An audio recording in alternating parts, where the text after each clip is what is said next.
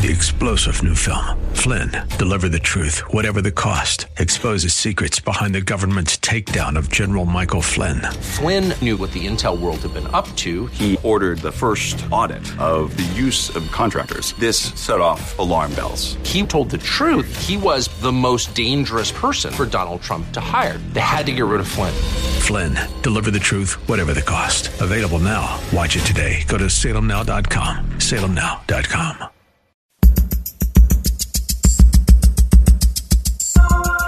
Live from Northern California, it's Lifeline with Craig Roberts. He's the host of Northern California's longest running conservative talk show.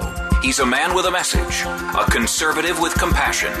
He's Lifeline's own Craig Roberts. Well, hello and good afternoon to you. It's five minutes after the hour of 5 p.m. here on your basic Thursday, the 20th. I had a spot on my glasses. I couldn't read the couldn't read the day of the or the the calendar above. 20th of January for those not keeping track. And great to have you with us on another edition of Lifeline. 20th. Well, by my math, that means we're uh, two days and one year away from the 50th anniversary of the Roe versus Wade decision, which is handed down by the United States Supreme Court. Two decisions, in fact, that day Roe versus Wade, Doe versus Bolton, the latter of which seldom talked about, greatly misunderstood, but as we know from my first guest tonight, in fact, is the more pivotal of the two and ultimately the more problematic. While one might have proclaimed that abortion is constitutionally acceptable under a woman's right to privacy. The second, in an equally, if not far more dangerous fashion, granted to physicians who heretofore had taken an oath to do no harm the right to suddenly do harm and intentionally take lives. Wow.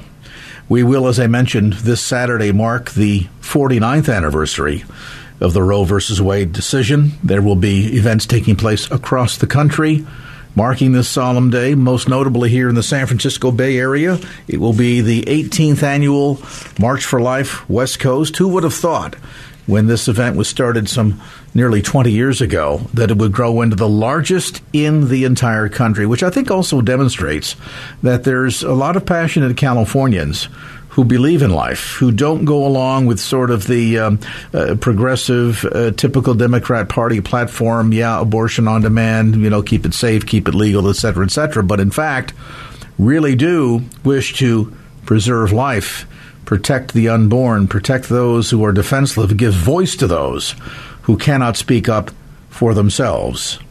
As we mark this anniversary in a couple of days, Brian Johnston joins us. He is the Western Regional Director with the National Right to Life Committee. He is a best selling author and the host of Life Matters, heard Saturday mornings at 11 a.m. right here on KFAX. And Brian, as always, a great uh, honor and privilege to have you join us. Well, especially with you, Craig, because you've always honored the right to life and not forgotten the significance of January 22nd. So this is a very important weekend coming up. And you're right, the West Coast Walk for Life is, is this coming Saturday. Also in D.C. on Friday is the March for Life. And uh, there's actually many in California, smaller gatherings, I believe, on Sunday in Santa Rosa. They have their local one. And folks don't realize this, and uh, having almost grown up in this movement, um, you get used to the fact that the media does not want to cover this issue, and if it does, it intentionally misrepresents the issue. And so, if you dependent on the major media, if that's where you get your values and your ideas, even you may not disagree, you may not agree with the major media, but they want to reframe what you are thinking, and that's part of their goal is just to get you to quit and just kind of surrender to their dominant message.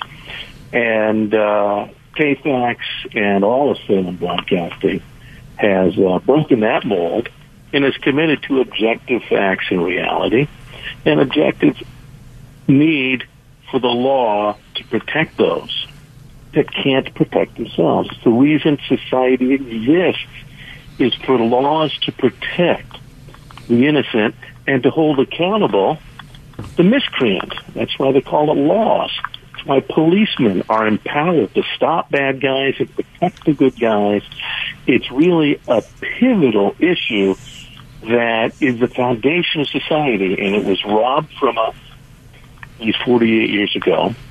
And maybe this year, maybe this year it'll be overturned. That's our prayer. And as you said earlier, Craig, at the heart of it, which is actually hidden in Doe, the Doe v. Bolton decision is where they got explicit and Blackmun said, look, don't worry about trimesters. And he actually said, women don't have the right to choose the abortion. They can choose to ask. It is only a physician that can determine if there's going to be an abortion. And whatever he or she decides, the child need not have any physical need. Will not need not be any physical harm to the mother. It's up to the physician to say this abortion should take place and maybe the psychological or sociological reasons, but go ahead and do this abortion. That isn't going to be both. That's that's incredibly evil principle. Well, and you know, I want to stop you there, Brian, because I, I hope that listeners are, can kind of let that sink in for a moment to understand the enormous implications of all of this. We see we, we've traditionally, historically believed that Roe versus Wade granted women the right to an abortion under again a, a very distorted definition of the right to privacy. Um, and I think if you if you look at that on face value of one woman, one aborted child, that's troubling enough. But then when you begin to fathom the impact of Doe v. Bolton and the fact that it went a field too far in granting not the right to a woman to choose abortion, but the right to a physician to perform an abortion that can be done. I mean, what is the average woman if if she so chose to, uh, in a fashion, take the risk? Could potentially, over a, a, lifetime of her childbearing years, potentially uh, abort you know, maybe a half a dozen children. I mean, there becomes a point very early on when the, there are certain danger factors involved there that that probably even the most um, uh, careless abortionist would suggest, yeah, this this is going to be one too many. You're putting your own life at risk every time you do this, and certainly the question of infertility comes in. But when you recognize that Doe v. Bolton grants to physicians the right to perform abortions, who in turn can perform hundreds, thousands of them over a lifetime in practice. Brian, that's frightening, especially from the standpoint of these are the same doctors who initially in their early careers all took vows, the Hippocratic Oath, to do no harm, and suddenly by the highest court in the land are being granted the authority to do just that, to do great permanent and irreversible harm, and potentially, well, as we know, over the course of the last almost 50 years, claim the lives of nearly 60 million children. Now, folks, let that sink in for a moment. They begin to realize that that the real evil aspect of these two decisions, companion decisions handed down the same day, if if if Roe versus Wade is wanton and dangerous, then Doe v. Bolton is Roe versus Wade on steroids. Am I right? Yes, it's it literally, and you got it right.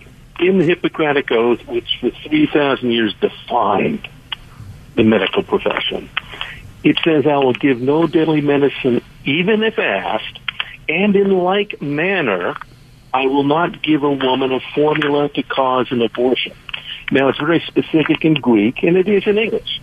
In like manner. In other words, it's cognizant of it's killing, intentionally killing a vulnerable human being. That's in the oath.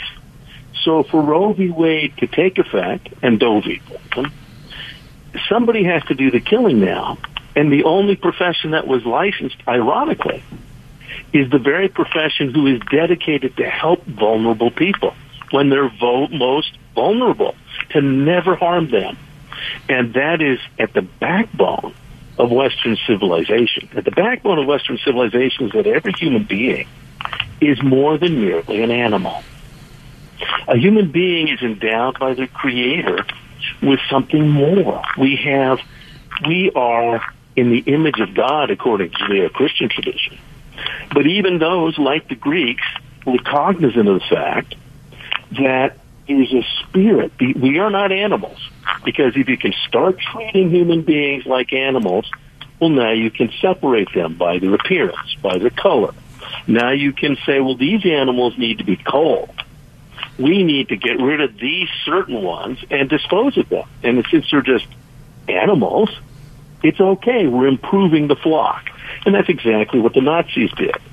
The Nazis, and it was, I'm very proud of, and again, he goes unsung, but a member of the Supreme Court, Robert Jackson, he's an extraordinary man. He was a Democrat. But at the end of the war, he insisted, no, we just don't wrap up the war and say, okay, we won. Now we're going to control Germany and everything they control. We're just going to take over. He said, no, no, no. There's something much more at stake. These Nazis went to war against Western civilization's very values. We must hold them accountable. He insisted on the Nuremberg trials. And specifically, the Nuremberg medical trials that doesn't get enough attention. But the medical doctors and even judges, German judges who were not Nazi Party members, were put on trial by the Allies after the war because the Allies were there to represent Western civilization. And there had to be an accounting. Many people at that time did not want the Nuremberg trials to take effect because they didn't want to alienate the German people. They, oh, we got to turn these people now against against the communists, so don't alienate them. But he insisted it had to take place. It is those trials that has the bright line that we must remember. You never intentionally kill a vulnerable, innocent person. That again is the Hippocratic Oath has carried that through Western civilization we have inherited Western civilizations, not, not just America, which is precious. The values of America are precious. But the values of America are the essential principles of Western civ. But Brian, let me jump in here because we're coming up on a break. Yeah. I, I, don't want to take advantage of you, brother, but can, can you hang on okay. with us for a second? Got. Okay, good. I appreciate that. We'll give Brian a chance to uh, uh, recoup there for a moment. And uh, I say that because we were expecting him to be on for just a short segment. But this is important stuff, and I want you to hear what he has to say. So we're going to take a time out because we're going to dig a little bit deeper. We're going to pull back more of the layers of this onion. Because one thing that has been said, and I brought this up when Reverend Childress was with us on the program uh, yesterday, I believe. Uh, some are speculating that this Saturday's march could be the final one under Roe v. Wade as the law of the land. The question I'm going to pose to Brian when we come back after the break is um, we have seen cases that could potentially overturn, one right now before the Supreme Court, whose final decision will be handed down uh, allegedly sometime mid year. But if that is the nail in the coffin, so to speak, of Roe v. Wade, what does that say of the future of Doe v. Bolton? And its impact on life. Brian Johnston with us, Western Regional Director with the National Right to Life Committee. These issues and more he tackles every Saturday on his program called Life Matters. It runs at 11 a.m. right here on KFAX. We want you to make it a point to tune in and be sure to catch that program. Life Matters, Saturdays, 11 a.m. here on KFAX. We'll get back to more of our conversation with Brian Johnston as Lifeline continues. And now back to Lifeline with Craig Roberts. All right, back to the conversation. Brian Johnston with us tonight, host of Life Matters, Saturdays at 11 a.m. here on KFAX, and the Western Regional Director of the National Right to Life Committee. We're talking about the anniversary of Roe versus Wade. Again, that March for uh, Life West Coast will be taking place this Saturday. And uh, let me just get a couple of details here for you right quick. The main event begins with the Silent No More awareness campaign at 10:45 a.m. That'll be on the main stage at Civic Center Plaza in the city. Info fair runs from 11 a.m. to 12:30, and then the main event will be, of course, the rally at 12:30, and then the walk from Civic Center Plaza I guess that would be down or up. I guess it would be down Market Street uh, down toward Market, Justin yeah. Herman Plaza, and that will begin at 1.30 p.m. And uh, you can get more information online at Walk for Life West Co- uh, walkforlifewc.com. Brian, I want to come back to uh, the, the, question that I posed just uh, prior to the break. Uh, some are lauding uh, this event on Saturday and many that are taking place across the country uh, at the same time as potentially the final one. Under the tyranny of Roe versus Wade, but I have to wonder um, the Supreme Court decision as it looks at details related to Roe. does it also address the tyranny of Doe v. Bolton? Well, that's exactly the question. I'm so glad that you know to ask that. Many who follow the dominant media are tempted to debate the media's version of what's happening.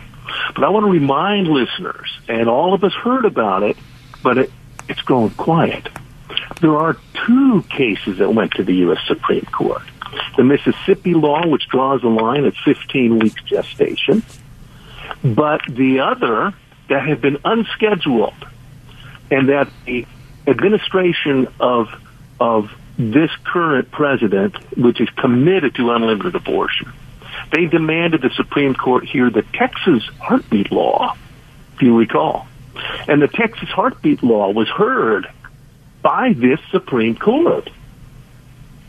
And the Texas heartbeat law, by the way, is still in effect because this Supreme Court said it's not our place to hear it. You have to wait, Mr. President and administration and pro-aborts. We're the final decision. We're the final court. And this hasn't even gone to the state courts or the federal appellate courts. It hasn't gone up the ladder at all. So we're not going to rule on this. It is still in effect. That's what I remind you if the media is silent about something, which it often is, they ignore the biggest problems they face. They're, they're at war with reality. They want to give you a new reality. That's the purpose of the news, is to define the social reality for you to think about. They're silent on that law. It's in effect in Texas right now. Texas has no abortions going on right now. You don't hear the media talking about it. And the reason is that the Texas law, personally, I'll give my personal opinion, I believe that law is much more powerful because the Louisiana laws and all previous pro-life laws are designed for the government to prosecute violations, the government to prosecute the abortionists. Here's the problem. And again, look at what's happening in our culture and you'll understand. Those are known as criminal laws. And it's up to prosecutors to determine whether or not they'll prosecute those criminal laws. So we're looking at San Francisco right now. We're looking in Los Angeles. And you have prosecutors who say, well, we're not going to prosecute certain crimes. In fact, we're going to consider those not crimes. They're just misdemeanors now because we're the prosecutors. And unfortunately, that's called prosecutorial discretion. And if a prosecutor isn't pro-life, I promise you, and we've seen this in other states, even if there's a pro-life law on the book, they don't have to prosecute. And that's what was happening in Pennsylvania when when you saw the Gosnell situation. But more to the point, the Texas law is incredibly different and powerful because what it says is if you are an individual and you have suffered harm through an abortion, you have the right to personally seek relief in civil court. So the distinction is between the civil law and the criminal law. And under civil law, if you've been harmed, you have the right to go to a judge and say, Your Honor, this happened to me and it was wrong, and I have suffered harm. And what that means, by the way, because up until this very moment, fathers have no rights. This is all supposedly about the right of the mother to kill her baby. But fathers have no rights. And many times, and it's documented because I've met them, there are fathers who wanted that baby. But because of a, of a breakdown in the relationship, she just killed the kid. And the father has no standing. Under the Texas law, which is in effect in Texas right now, and you hear the resounding silence from the media, because more than 100 babies per day are not killed that had been killed previous to this. So we're talking about a law that is chilling because they don't want to get sued and they're afraid that if it does go up the ladder, that it will be upheld because it is a specific harm. And again, the best way to see the difference between civil and criminal law, I've used this before, the O.J. Simpson trial, all of us witnessed it. It took months and months and months, but it was a criminal trial. And under criminal law, completely different standards, reasonable shadow of a doubt. There has to be certain standards in order to convict. You have to have unanimity beyond a reasonable shadow of a doubt. And you also have to, it's prosecutorial discretion. The prosecutor is the one that brings the case. They're very hard to win. But if you're a good prosecutor, you will. Under civil law, and that's what happened with OJ, right after that case, the Brown family said, no, we're going to sue OJ for killing our daughter and our sister. We have been harmed. This is an injustice. They went to the court. It didn't last half a day. It did not last half a day because it's a demonstrable harm. And it was pretty clear to a reasonable person that O.J. Simpson had been the perpetrator. And that's all that was necessary in civil court. And that's the difference between the criminal law and the civil law. That's in effect in Texas right now. So what I'm looking forward to, and again, this is me speaking, but in my analysis of where we're going, if the Texas law is upheld, and again, we saw in 1973, the, the court handed down two different states' laws. The state law in Georgia was the Doe v. Bolton, and it was a very different law than the, the then Texas law, which was Roe v. Wade. It was two different decisions, but they were combined. Roe and Doe were combined to authorize abortion on demand. However, if these two decisions come down and are found for life, if they're combined, I assure you the much more powerful will be the right to private civil action because then fathers will have rights again. Parents, and this is very common in California, if your minor child goes to school, as you know, she can be taken out of school. Planned Parenthood could bring her to the abortion clinic. If you think you saw her going by and you call the school, hey, I saw my daughter go by with an adult. Oh, what? Where is she? I want to talk to her. Oh, she can't come. They're legally allowed to lie for the sake of privacy. You have no rights for your your grandchild was just killed.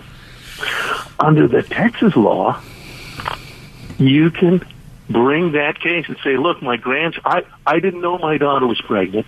We would we wanted to raise that child." We'll we'll care for our child. That happens all the time. I know lots of kids that were raised by their grandparents.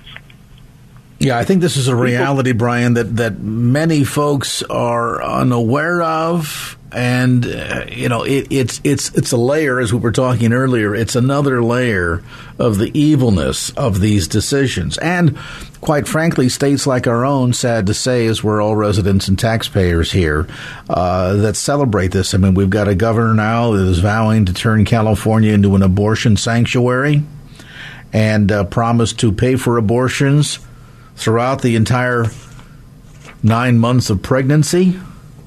Wow. I mean, really? You can have a baby in eight and a half months gestation and say, yeah, not convenient.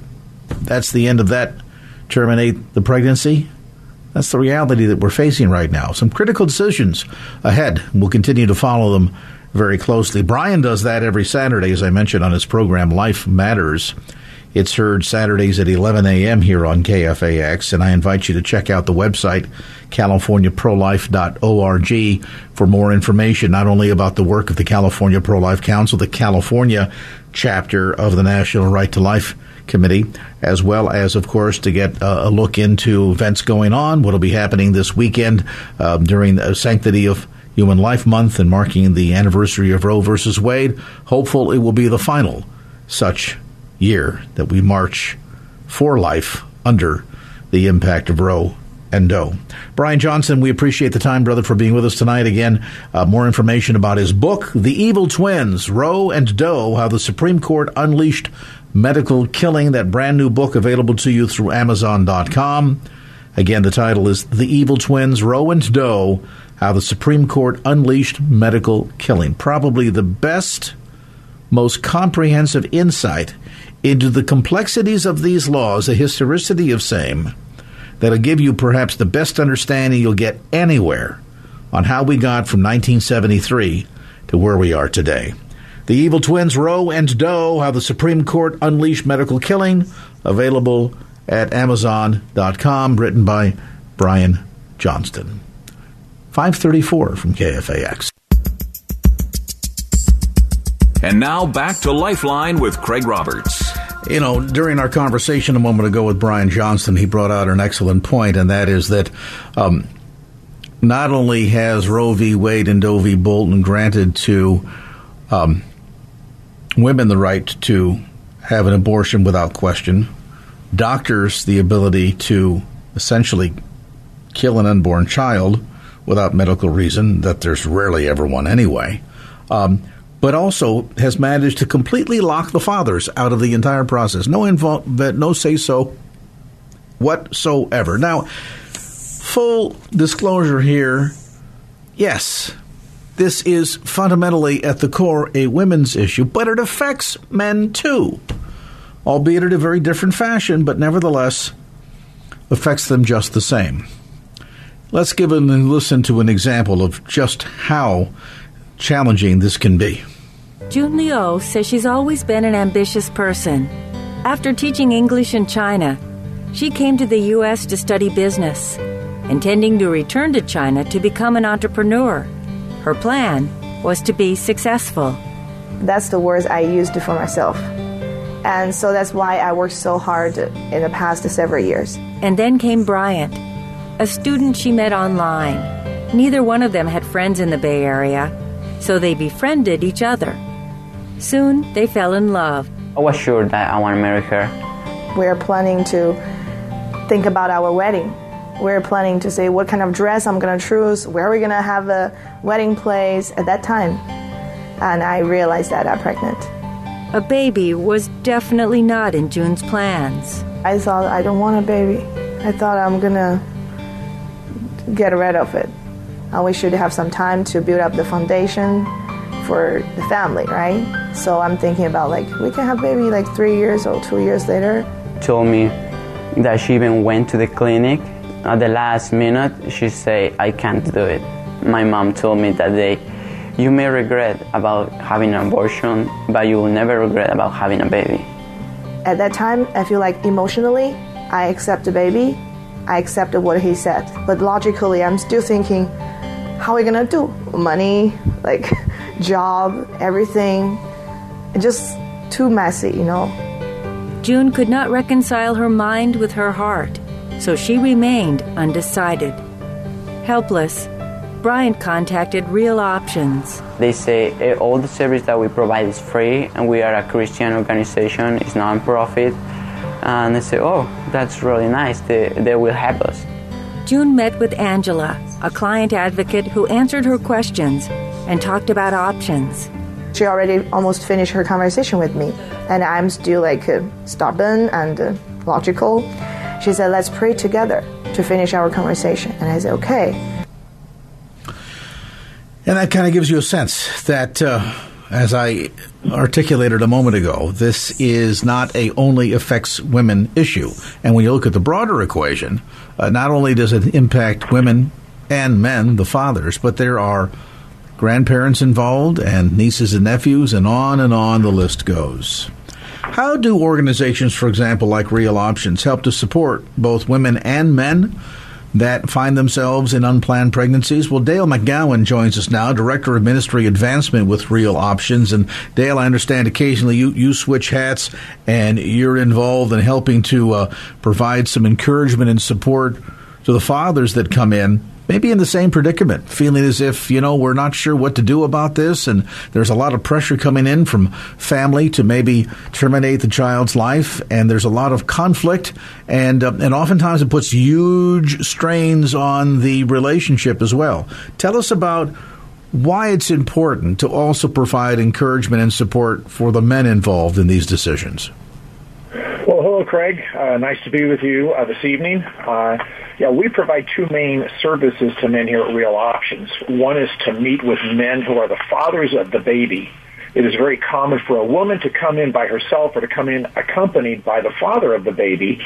We recognize the importance of the voice that the father of the baby can have in the decision making of the mother, whose ultimate decision will continue the life of their unborn child or terminate it we recognize the influence that God has given men in the leadership of their relationships. Statistically, the father of the baby is the most influential in the decision making of the mother of the baby. God designed us men to protect and provide for the women in our lives.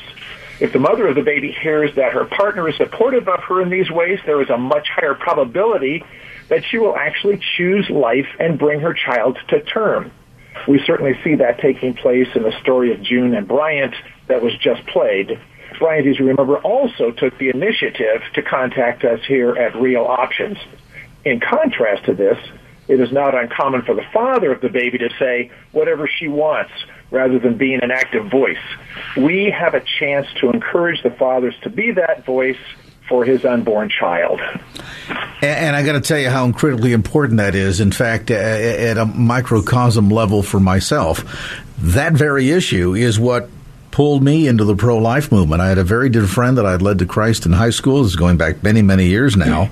And uh, he called me one night and said, I got an issue that I'm struggling with. Can we get together for dinner? We sat down over dinner, and, and halfway through, the, the conversation was all very superficial. And finally, I said, Well, let's get to the meat and potatoes of this all. What's up? And before he could even begin speaking, he set down his fork and looked across the table at me, and a tear began to come to his eye as he was struggling with the fact that his girlfriend had recently terminated a pregnancy of their child. This was not a decision that he supported and felt as if perhaps he should have done something more to persuade her not to terminate that child's life and felt as if because he had not been as proactive as perhaps he could and should have been, that he was culpable. And he was struggling with the notion of, you know, I know what the Bible says about thou shalt not murder, and I feel as if right now I'm I'm facing eternity and and uh, eternal damnation for my involvement in not what I did but what I failed to do. And and at that moment I began to realize, wow, this is a significant issue that impacts both men and women, certainly women all the time, but I think oftentimes we're kind of dismissive and as you point out, uh, the the the chances of a woman saying, "Well, you know, I, am making this decision because it's going to be interruptive of my career, my uh, scholastic uh, studies, etc., etc. My family doesn't support me. Oh, and the father is not supportive, and it, and it, there's, there's always that larger caveat, which I, I think, as you've suggested, Dale, really gives us an idea that were there greater support coming from the fathers then many of these women perhaps might make a very different decision if they only knew that they weren't standing alone. Yes, absolutely. And uh, you actually brought up one thing is that uh, the, the fathers feel guilty, and we actually have one arm of our ministry that actually deals with that because many times uh, they go through life uh, never having make, uh, resolved that issue. Uh, on the other hand, uh, real options uh, mission is to be uh, life affirming and to be a safeguard for women, men, and students. And we take a holistic approach to serving our patients. So just like Real Options does when any patient comes in, we help men to learn about their healthy choices while sometimes introducing them to biblical concepts in the process. Help us understand how men can get more involved in this. And I, and I see that as being critically important because, as I say, oftentimes critics will say, well, this is a, a women's issue. You men need to shut up and step aside. But, but as we're learning today, uh, just the opposite is true, that in fact it involves men very much so. And um, the, the kind of pain that can be wrought because of a, a decision to terminate a child's life is something that both men and women will deal with for a lifetime. So, toward that end, uh, clearly there, there's there's a great need here, and the ability for men to talk to other men and help them through all of this question and answer many of the questions that they have critically important. So, how can guys get involved in helping real options in this task? Well, uh, we certainly have uh, many volunteer opportunities uh, throughout Real Options, but one is very specific to coming on and dealing as an optimal health coach, basically working with men, uh, being a being a great listener to begin with. Uh, uh, and helping them to consider all, all of their options uh, and what they can do in relation to uh, how they are going to deal with uh, the mother of the of the baby and how they're going to interact with her. So we have an opportunity to help in that way. And we have a we only have uh, about we have we only have a couple of um, uh, optimal health coaches who actually are doing that who are who are male and we really could use more like that. So we would love to be able to have people volunteer in that way. And if folks want to get involved in terms of volunteerism, uh, Dale, what's the best way to reach out to you? Well, it, probably the easiest thing is to go onto our website, which is friendsofrealoptions.net. Uh, that would could, could do that, or they obviously can uh, call me directly at 408 490 1310. Uh, so I'd love to be able to talk either way, and we would love to be able to provide uh, an opportunity for them to come on as volunteers with us. And we do provide training for every person who would be wanting to consider interacting with the men here, as we do also for those who want to interact with women. So here's a real mentoring opportunity and, and an urgent need because, as uh, Dale mentioned, there's kind of a disproportionate number of women that get involved in ministry like this, the men not so, uh, out of a uh, incorrect belief that it really is not a men's issue. But if we think through it for just an nanosecond, yeah, it, it absolutely is. Uh, by the way, 50% of those that are aborted are baby men, right? And um, last time I checked, it uh, takes men and women to begin all this process. So if you're a guy out there and you'd love to get involved in a program that can help save lives, mentor other men, young men, and encourage them in making the right decisions and being the proper kind of leaders in their family as they should be, then uh, reach out to friendsofrealoptions.net. That's the website, friendsofrealoptions.net. Or you can call Dale McGowan directly if you'd like to find out more about volunteering at 408 490 1310. That's 408 490 1310. Or again on the web, more details at friendsofrealoptions.net. Thanks to Dale McGowan, Director of Ministry Advancement with Real Options. I'm done, and you head off on retirement.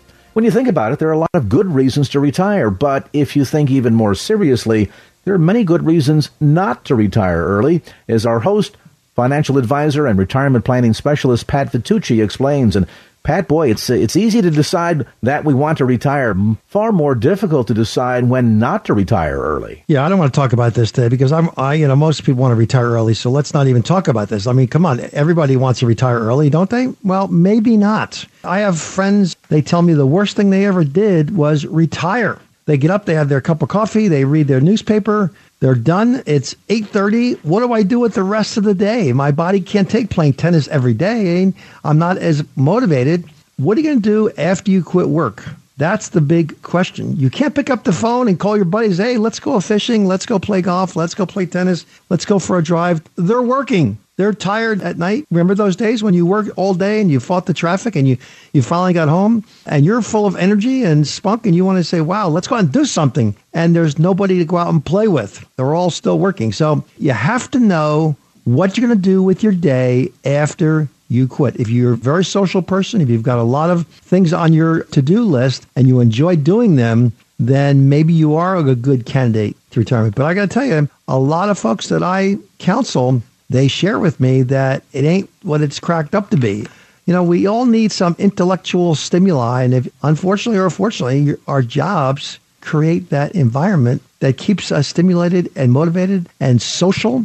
There's always a social aspect. You go out to lunch with your buddies, maybe, uh, maybe you go out for a glass of wine after work. It's real important to understand and drill down as to what you are really thinking about. If you hate your job, it is not a reason to retire early. You need to find a different job. So working in an enjoyable environment is actually better than not working at all. Maybe you, you don't like the people you work with. Maybe you don't like your boss, right? It's always the boss's fault why I actually retired. Take a parallel job in a different company. Find a job that doesn't pay as much, but the enjoyment factor is there. You got to really do some introspection as to why you're considering retirement. How about money matters? Do you have enough in your cash flow to cover that payroll check that you will not receive any longer? There's the monetary review as well. There's the psychological impacts. We've just covered those. And then there's the real greenback matters. Do you have enough greenbacks coming in? Is your cash flow sufficient enough to keep you in the lifestyle you've grown accustomed? And do not do not say, well, I'm always going to make 10%, so therefore I'm in great shape. No, pick a really small number, 4 or 5% perhaps. Be surprised on the upside, but don't put your rose colored glasses on and say, oh, I'm always going to make 10%, and so I, I can live on 10% of my 401k, my IRA, my savings. Big, big mistake. Always err on the side of being very cautious, have low expectations. It's always nice to have higher returns, and you can buy that car you've always wanted. You can take that trip to where you ever want to go. It's all about do you have a net worth goal that you've hit? Have you hit your milestone? That's called critical mass. You can't factor in the equity in your home if you're not going to sell it and buy down or move to a lesser cost area. Take the house right out of the equation. What is your investable dollars? What's a 4 or 5% reasonable return on those investments? And can I live very comfortably with that number. Do we often make a mistake, Pat, in that we might calculate what our critical mass number looks like? And we're kind of watching two numbers. We're watching the number, the bottom line number that comes in on the quarterly statements, and then we're watching the number on the calendar. And when that date hits, we're all ready and charged up to run into the boss's office and fire ourselves, but not really considering the fact that once we hit retirement, having a budget in place is really important because the overtime check's not going to be coming in anymore. The bonus check will not be there. And so if you haven't calculated what your expenses are going to be in retirement, that can be a critical mistake, can't it? Yeah, uh, Mr. Rosenberg wrote an entire book on the number. It's called The Number. Your number, my number, is different from anybody else's. Your critical mass number, how much you need in your pile of cash to say, okay, I'm done. Now I'm working because I really love it. And that critical mass number, that number is different, sometimes significantly, and it's all predicated on your lifestyle. If you're the kind of family or couple or individual that their idea of retirement is sitting in front of the TV watching soap operas all day, it's pretty inexpensive. In fact, it's very low cost. But if your idea of retirement is traveling a couple, three times a year to your favorite place or playing a lot of golf or whatever the issue is, what are the budgetary implications? So it, it is kind of an intersection of your critical mass number has been achieved and your age is such that, you know, you really say, okay, I'm tired now. My body is not holding up to that hour commute any longer. How about discussing it with your family? Certainly, you're going to discuss it with your spouse if you are married. It's probably a topic that dominates maybe the dinner topic at night. What do your kids think of, of your retirement? Of, of your retirement? Sometimes you get some real good wisdom from your children. If your parents are still around, talk to them about what they went through in deciding when it was time to pull the plug. Talk to your friends about it. Maybe even talk to a psychologist and finding out what you get from your job today and will you be as fulfilled when you pull the plug and will you have enough stimulation of your everyday living? There are rows of books these days in the bookstore that covers retirement. How about a second career? There's a, a book i just bought your second act and it really talks about what are you going to do for the rest of life for the next 30 or 40 years and it's got some wonderful implications are you going to be a hunter are you going to you take up a bow and arrow and, or are you going to go join a bowling league what floats your boat? And having time on your hands is something we just never experienced before. We've always been busy. We get up early, we drive to work, we come home, we're exhausted. We put in a 10 or 12 hour day, and you have just enough energy to you know, have dinner and sit in front of the boob tube for an hour or so, or maybe go for a walk to, after work. But now you've got the entire day. How are you going to spend it? Are you going to be stimulated, psychologically fulfilled,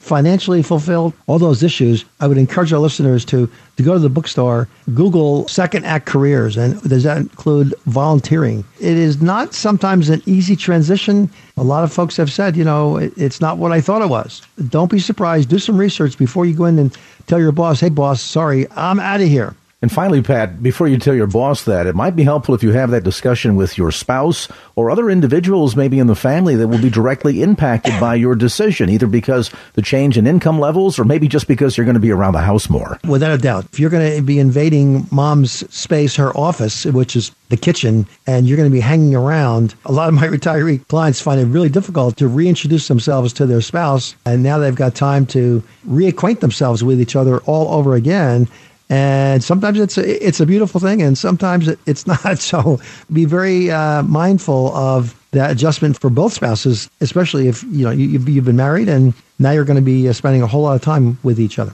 So, as we've learned, while reaching retirement early might be a laudable goal, just because you have enough money doesn't always mean it's the right choice for you. Three star general Michael T. Flynn, head of the Pentagon Intelligence Agency, knew all the government's dirty secrets. He was one of the most respected generals in the military. Flynn knew what the intel world had been up to, he understood its funding. He ordered the first audit of the use of contractors. This set off alarm bells. The explosive new documentary, Flynn, Deliver the Truth, Whatever the Cost, uncovers the facts behind this scandal. Flynn told the truth. He was the most dangerous person for Donald Trump to hire. I find out the worst enemy that I'm going to face in my life is right here in America. They took my assessment and they wanted me to change it. And I was like, I'm not changing it. They had to get rid of Flynn with in depth interviews, archival footage, and never before seen personal records of the man behind the headlines. I just felt like I was drowning. Flynn, deliver the truth, whatever the cost. Available now. Watch it today. Go to salemnow.com. Salemnow.com.